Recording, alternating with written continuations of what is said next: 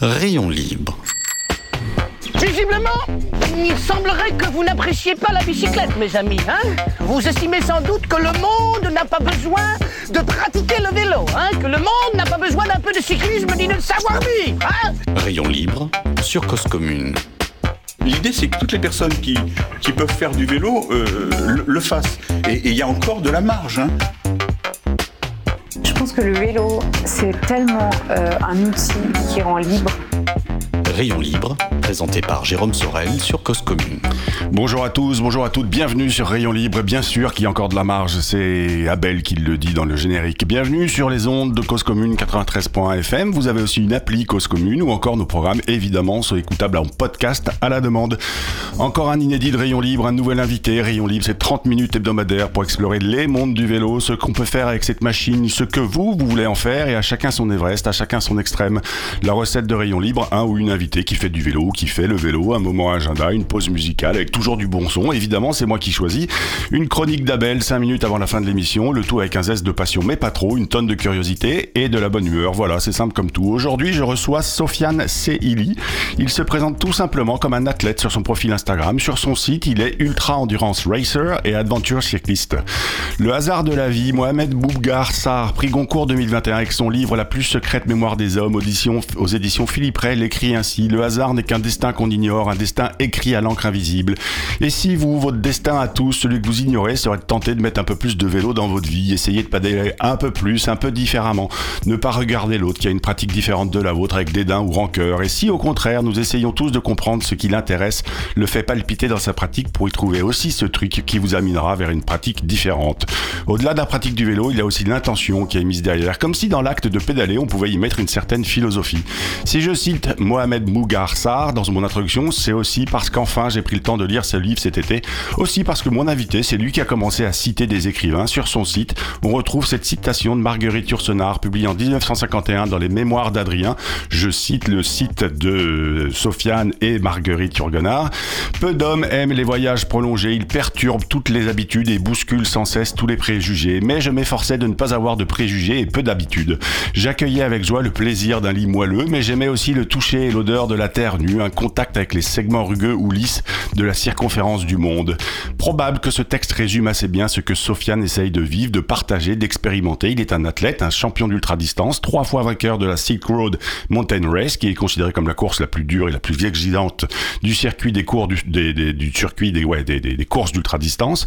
L'a gagné trois fois. Quelle est, quelle est la place au hasard? Est-ce le destin? Et le destin de Sofiane était-il tout tracé sur un vélo avant de devenir un redoutable finisher et winner d'ultra-distance? Était-il un cycliste comme vous et moi C'est ce que nous allons essayer d'explorer aujourd'hui avec Sofiane. Bonjour Sofiane Seili, je prononce bien votre nom de famille.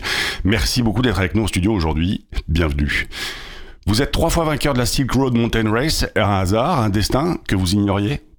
Bonjour Jérôme, d'abord merci de me recevoir. ben, c'est un Euh, un destin que j'ai passé de nombreuses années à ignorer, puisque comme vous le précisiez ou comme vous le vous, vous posiez la question, oui, j'ai commencé à faire du vélo un peu comme tout le monde euh, pour aller à l'école, pour aller au travail. euh, euh, au début, mon travail étant relativement proche de mon domicile, je faisais 6-7 km pour y aller. Ouais. Et puis C'était naturel pour vous le vélo dans la famille et pour vous en à titre personnel quand vous étiez plus jeune? C'était naturel dans le sens où je pense que comme tous les, comme beaucoup de gens qui ont grandi en région parisienne, euh, c'était plus simple que de faire euh, de la voiture. Ouais. Et, euh, et aussi euh, venant d'un milieu modeste, c'était plus, euh, euh, ça allait plus de soi qu'un qu'un scooter ou de passer le permis dès qu'on a 18 ans. Et donc euh, c'était, euh, oui, le vélo qu'on a d'abord pour aller au lycée, et puis qu'on on le garde ensuite pour aller à la fac. Et, euh, Et alors comment on passe de euh, quai d'un cycliste au quotidien à un vélo étudiant, taffeur, peu importe, à euh, trois fois vainqueur de la Silk Road Mountain Race? C'est quoi le cheminement entre les deux? Bah, j'ai pris mon temps. Euh, c'est assez drôle parce qu'il y a beaucoup de gens qui euh, entendent parler de, de cette discipline et qui euh, pratiquement d'un coup d'un seul en, en, en l'espace d'une ou deux années silence à corps perdu. moi, ça a vraiment été une évolution très lente où, bah, comme je vous l'ai dit, je j'ai commencé par aller au lycée, puis après au travail, puis le, le travail ayant déménagé, je suis passé de une douzaine de kilomètres par jour à une trentaine, Ouais. et euh, et ensuite euh, j'ai commencé à m'intéresser un petit peu à euh, qu'est-ce qu'on peut faire avec un vélo, jusqu'où on peut aller, Jusqu'où on peut 50, aller. 50 km, Ouais. 80 km, 100 km. Je me souviens de mon premier 100 km qui est euh, plus qu'une formalité pour moi aujourd'hui, mon premier 100 km à la fin, j'étais euh, complètement cramé. Ouais. Euh, mais euh, à partir du moment où j'ai découvert qu'on pouvait faire 100 km avec un vélo, que c'était euh, à la portée de quasiment tout le monde, hein, c'est pas euh, du tout quelque chose euh, euh, qui, qui nécessite d'être dans, dans une forme euh, absolument euh, splendide de, de faire 100 km sur un vélo. À partir du moment où j'ai, découvert ça, euh, je n'ai eu que l'envie d'explorer et de de voir jusqu'où on pouvait s'arrêter finalement. Et, vous avez toujours pas trouvé la fin? Vous avez toujours pas trouvé la, la, la... où est-ce qu'on peut s'arrêter si? Je suis toujours en train de chercher. Vous êtes toujours en train de Ouais, chercher. C'est une longue quête. je suis toujours en train de chercher, euh, puisque euh, même si euh, même si ça fait maintenant 8 ans que je fais de l'ultra et que j'ai 41 ans, je continue à progresser, je continue à, à avoir des, des performances qui sont supérieures à celles que je que j'avais quand j'ai commencé. Alors pour revenir quand même à la question, quand je vous parle, je dis que vous êtes trois fois vainqueur de la Silk Road Mountain Race, est-ce que c'est un hasard, un destin que vous ignoriez? Quand je vous écoutais la semaine dernière lors de la rencontre organisée dans le magasin Pédale 12 dans le 11e, je crois, de mémoire, à Oui. Paris, vous disiez à votre auditoire, vous saviez au fond de vous-même que votre troisième participation à cette épreuve allait vous mener à la victoire. C'était une sorte de destin en somme, et vous, vous en étiez sûr, et pourtant votre propos n'était pas euh, bouffi d'arrogance ou de certitude. Comment est-ce que vous pouvez expliquer ça? Une certaine, une certaine assurance, une certitude que c'est pour vous, mais d'un autre côté, euh, il y a plein d'aléas, et puis d'un autre côté, euh, c'est une course, donc il y a des concurrents, vous, vous maîtrisez pas tout. Comment vous expliquez cette, cette vision que vous avez? Euh, c'est quelque chose qui est difficile à expliquer. Je, je pense que vous avez raison quand vous, quand vous dites que ce n'est pas de l'arrogance, puisque ouais. ce que mon propos c'était de dire que je, je ne savais pas, je n'avais pas de certitude, mais j'avais une conviction. Ouais. Euh, je, je roulais, je participais à cette course et euh, même sans en être euh, le leader pendant une bonne partie, genre, bon j'étais toujours dans le trio de tête, même sans en être le leader, je roulais avec cette conviction qu'elle était pour moi et que j'allais la gagner pour une troisième fois. Alors d'où vient, d'où vient une telle conviction? Je ne sais pas, c'est compliqué à expliquer. Ouais. Euh, c'est juste que peut-être euh, l'habitude de, de, de ressentir quand les choses se passent comme elles sont censées se passer, Ouais. de ressentir quand euh, je, je- j'ai le contrôle euh, de, du déroulé euh, de la course. Euh, il faut aussi préciser que c'est une course qui a- sur laquelle j'ai pris un, j'ai pris un très mauvais départ, Ouais. puisque euh, au bout de 30 minutes j'ai cassé mon téléphone, genre complètement euh, Broken, quoi détruit l'écran. ouais. Euh, le téléphone était totalement inutilisable et au bout d'une heure, j'ai fait une grosse chute. Euh, j'ai fait une grosse chute où j'ai cassé ma patte de derrière, j'ai dû la changer et euh, surtout euh, ça m'a vraiment secoué et ça m'a mis dans, un état dans lequel je, je me suis vraiment pas senti très bien pendant environ 24 heures. Mais le fait d'avoir surmonté ce départ difficile et cette malchance, il y a eu un moment dans la course où je me suis dit, j'ai pas traversé tout ça pour rien. J'ai pas pris ce départ catastrophique et j'ai pas surmonté cette épreuve-là pour que à un moment ça ne passe pas. Pour, pour bien comprendre, euh, avant de revenir sur la chute, donc en fait vous cumulez toutes les emmerdes. Euh, à peine une heure après, après le départ. Pour bien comprendre, quand vous cassez votre téléphone, vous, c'est une, une demi-heure après le départ. Quand on est au Kyrgyzstan, c'est un mot que j'ai toujours du mal à prononcer, euh, de pas avoir de téléphone sur une telle course, vous partez sur 1800, 1900 km perdu dans la montagne, sans assistance, sans rien, c'est oulala, c'est compliqué, c'est, mal parti. Qu'est-ce que je fais? Est-ce que vous avez une, vous vous dites, bah il faut que, faut que je reparte à, euh, au, au- point de départ et que je récupère un téléphone en catastrophe et que j'y aille? Comment ça se passe? Alors, c'est. euh, En fait, on se rend- ma question, c'est on se rend ouais. pas bien compte de l'importance d'un téléphone. Vous allez pas, vous y allez pas pour appeler vos copains quand vous êtes euh, sur. Non. le- Alors la- la- le, le problème de ne pas avoir de téléphone, euh, pour moi, il est quadruple. Euh, le, le plus gros problème, euh, donc c'est des courses qui sont euh, en autonomie, dans lesquelles Ouais. on gère tous ces temps de pause, tous ces temps de, so- tous ces temps de sommeil, et les temps de sommeil ne sont pas longs. Ouais. Ils sont généralement les plus longues, les plus longues pauses aux alentours de 4-5 heures de sommeil. Le, un des plus gros problèmes, c'est de ne pas avoir de réveil. Ouais. Euh, mon- moi, mon téléphone, c'est mon réveil, j'ai pas de montre, rien du tout. Euh, et donc là, c'est le, le truc qui m'inquiète le plus. Le- la deuxième chose, donc, euh, c'est que nous, c'est des courses sur lesquelles on est suivi par des traceurs GPS. Ouais.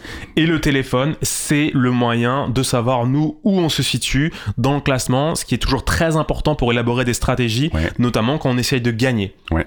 Le troisième problème pour, euh, pour moi, euh, c'est que je n'ai pas de musique. Ouais. Et ne pas avoir de musique, euh, que les gens se représentent, qu'on passe entre 18 et 20 heures de, de sel Ouais. par jour, ça peut être monotone. Ouais. Euh, alors Même si le paysage est magnifique. au Kyrgyzstan, ça l'est moins qu'ailleurs, Ouais. euh, puisque les paysages sont à couper le souffle. Mais c'est vrai que la nuit, les paysages, on les voit pas trop. Donc, euh, ne pas avoir de musique, c'est évidemment un handicap. Et le quatrième problème, c'est que je n'ai pas de contact avec l'extérieur du tout. Je Ouais. n'ai pas de contact avec euh, mes, mes abonnés euh, sur Instagram. Je n'ai pas de contact avec mes amis, avec ma famille, avec ma petite amie. Donc, je ne reçois aucun soutien. Et, Aucun et- soutien et- moral. et- et justement, alors là, il y a un point qui est intéressant quand vous dites euh, pas de contact, pas d'Instagram, etc. Au-delà de, enfin, ça fait partie du métier de d'ultra, enfin, de d'aventurier comme vous êtes à vélo. Ça fait partie du métier de nourrir une communauté, de nourrir les réseaux sociaux sur pour dire ce que vous faites. Mais c'est aussi euh, vous un moyen de recevoir euh, des énergies positives et des encouragements. Et euh, on pense à toi, on te soutient, etc. C'est aussi une façon de vous aider à avancer, ça.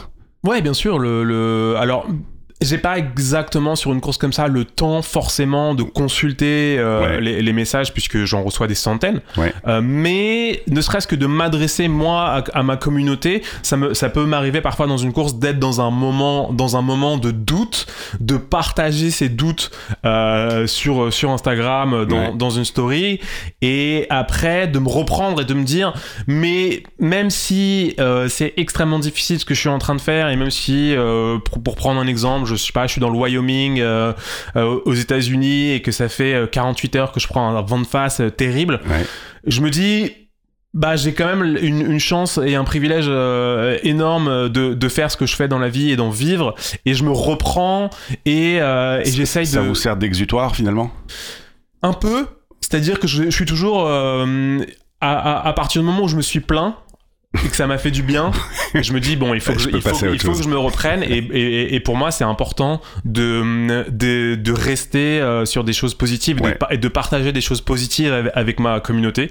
Euh, même si euh, évidemment qu'on qu'on doute et même si qu'on a Mm. même si on a le droit de partager ces doutes là avec sa communauté. Mais je préfère quand même voilà, transmettre le fait que le vélo, c'est euh, avant tout des, des choses euh, qui sont positives. Alors à propos de trucs positifs, on va faire la pause musicale. Alors la pause agenda sera Abel qui la fera parce que l'émission est enregistrée pour les auditeurs auditrices. On va écouter un morceau euh, de musique qui est bien positif qui s'appelle qui s'appelle comment? Twisting My Sobriety Theodo- Theodora Project, c'est une reprise et on se reparle après et justement c'est ça moi qui m'a enfin la deuxième partie de l'émission ça va être sur le côté positif, l'ultra distance, on parle beaucoup de souffrance, de difficultés etc etc.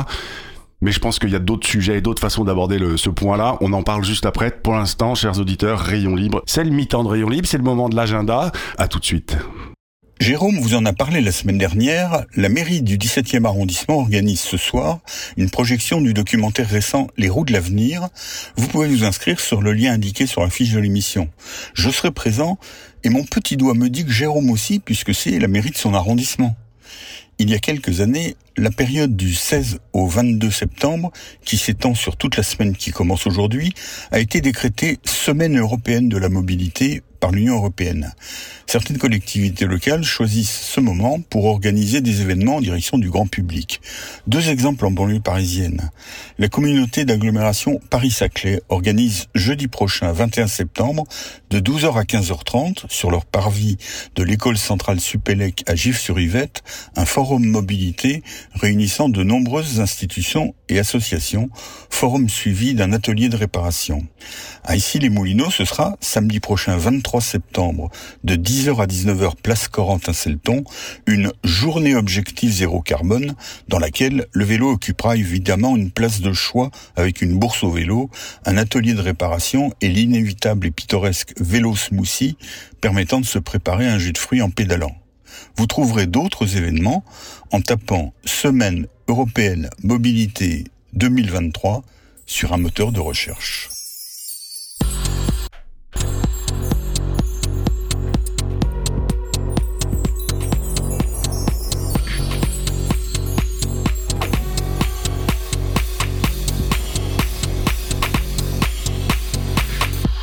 God's children need traveling shoes.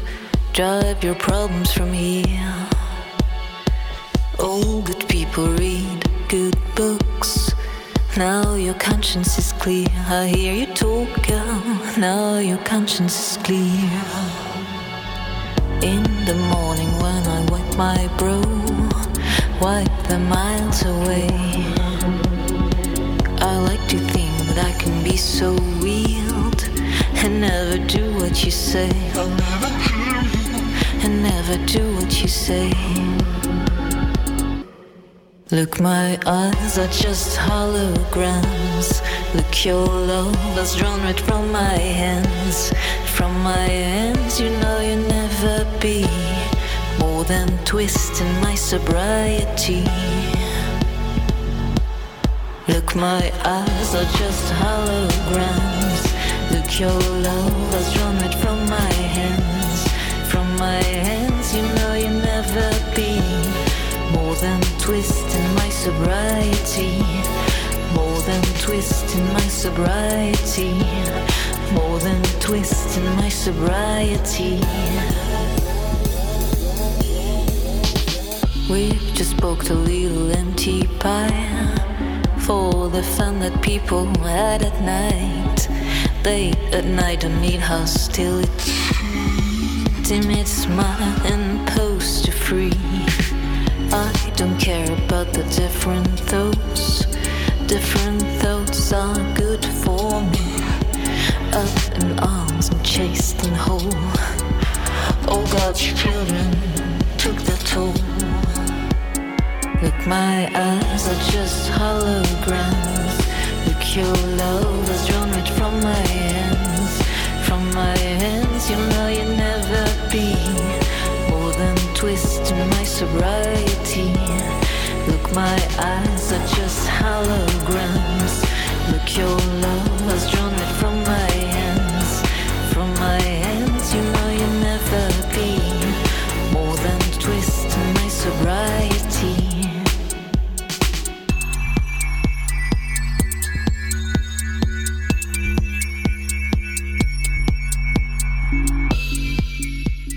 Et voilà, vous êtes toujours sur Cause Commune 93.fm à Paris, toujours rayon libre avec Sofiane Seili. Il est monté sur un vélo, il a roulé sur les cinq continents dans plus de 50 pays. Il cherche avec son vélo jusqu'où on peut aller avec un vélo. À mon avis, il n'a pas encore trouvé, sinon il serait venu au studio en voiture. Sofiane, euh, juste avant de, faire la pause musicale, euh, vous parliez de de- d'ondes positives et c'est ça là que j'ai envie d'aborder euh, sur, ce, sur cette deuxième partie d'émission.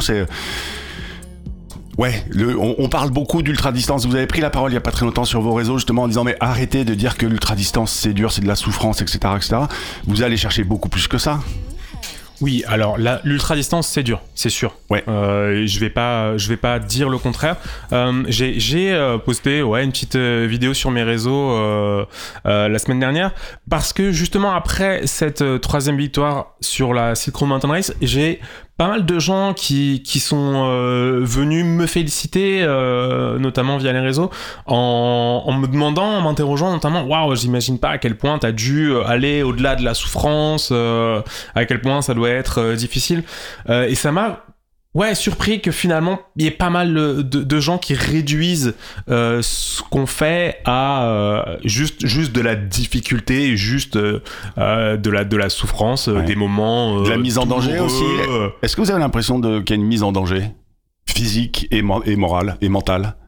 J'ai pas, pas l'impression, non.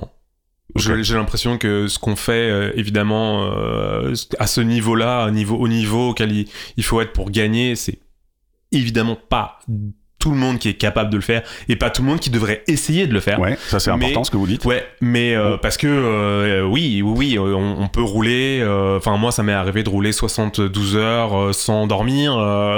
je suis capable de le faire. Ça veut pas dire que tout le monde est capable de le faire. Ça veut dire qu'il y a des gens qui, peut-être, au bout de 48 heures, ils vont commencer à s'endormir sur le vélo, à tomber.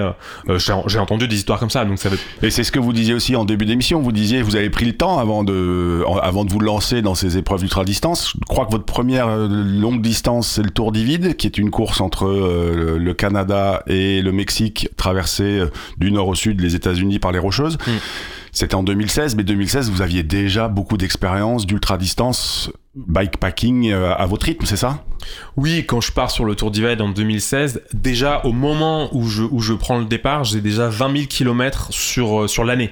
Ouais. Euh, je sais pas les- si les gens se rendent compte, mais c'est énorme. C'est, c'est euh, pratiquement ce que fait quelqu'un de très entraîné sur un an. Ouais. Et je les avais fait sur six mois.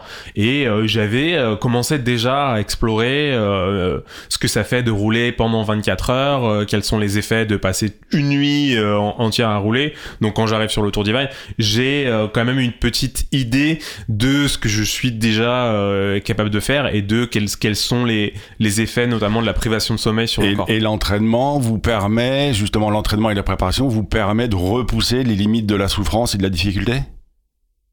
Alors, euh, la, la souffrance, elle est, elle est quand même euh, relative. Elle n'est pas euh, présente en permanence. Ouais. Et c'était, et c'était un peu le, le, le propos que je, que je voulais euh, transmettre euh, quand j'ai posté cette petite vidéo. C'était, c'était de dire euh, si c'était, si l'ultra distance réduisait euh, à la souffrance, si euh, la difficulté était l'essence même de cette discipline. Je ne le ferais pas. Ouais. Vous n'êtes Euh, pas je maso suis pas quoi. maso, Ouais. c'est ce que je dis dans ma vidéo. Je ne suis pas maso, quoi. Je suis pas là pour souffrir. Je le fais parce que je prends beaucoup de plaisir. Ouais. Je le fais parce que j'aime faire du vélo. Je le fais parce que j'aime voyager. Je le fais parce que j'aime être ailleurs. Je le fais parce que j'aime être dehors. Et je le fais parce que dans des pays comme le Kirghizistan ou la Namibie. Vous le dites tellement ou- mieux que moi ce pays, le nom de ce pays. ah, j'y suis allé, j'y suis allé quatre fois, donc heureusement je sais le, je sais le prononcer.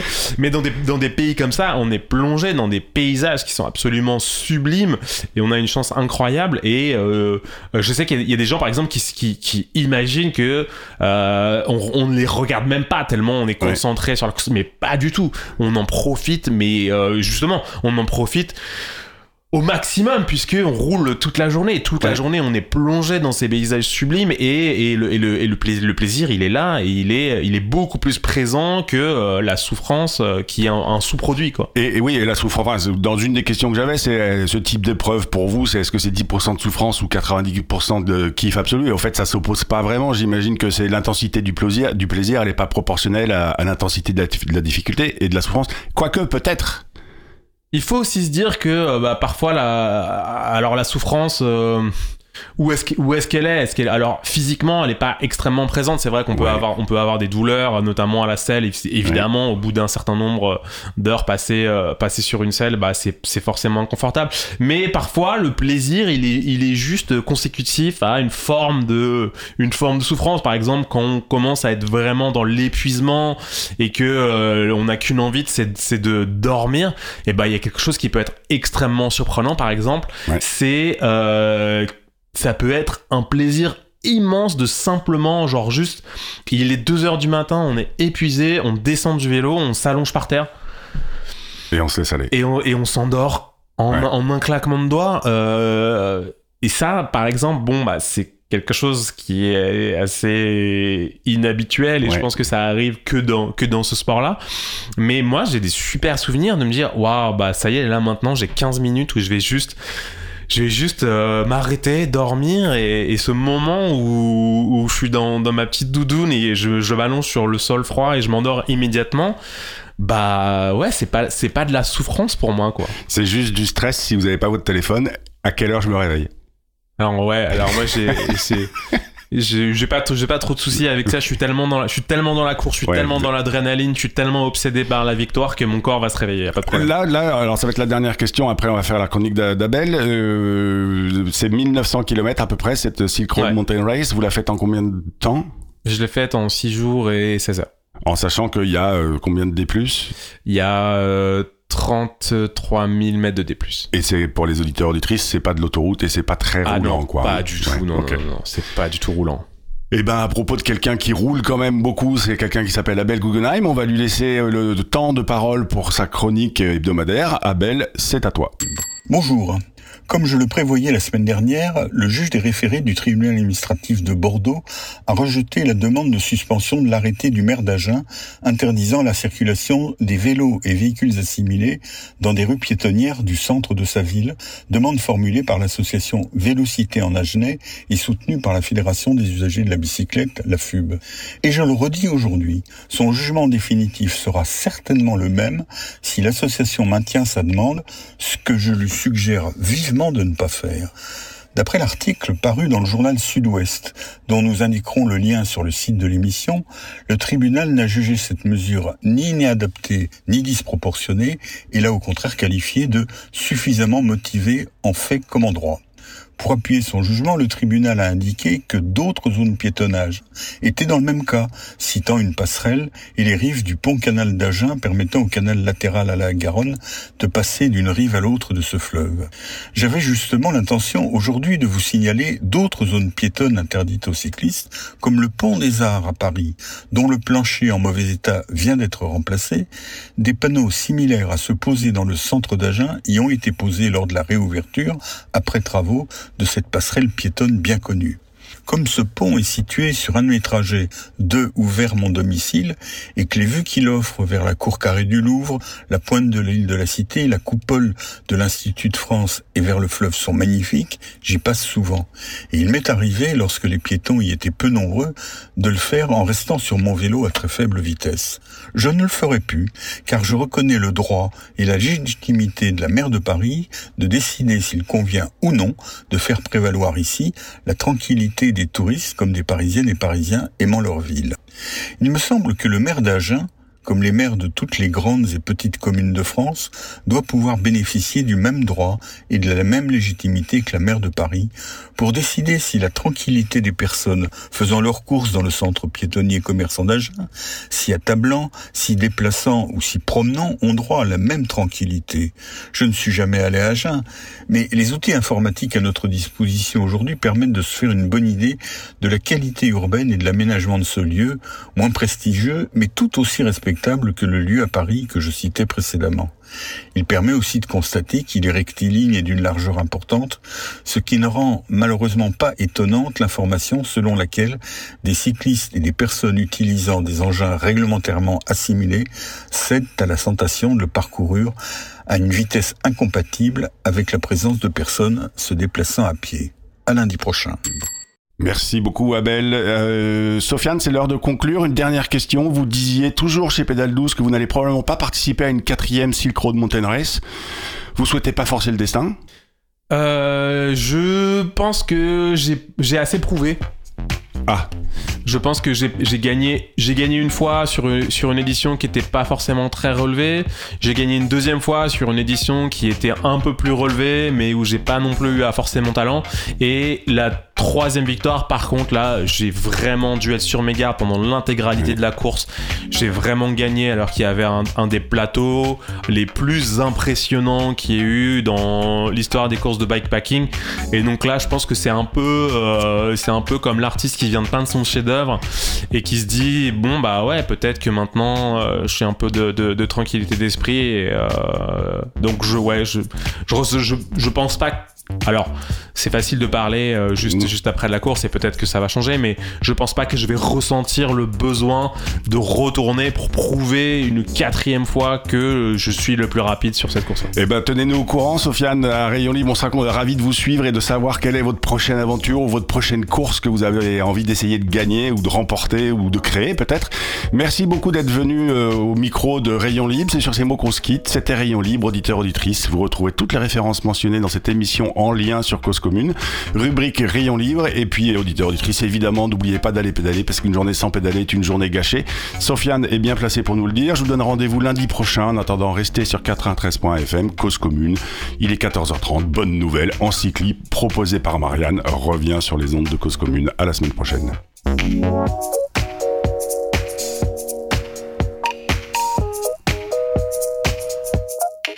Rayon libre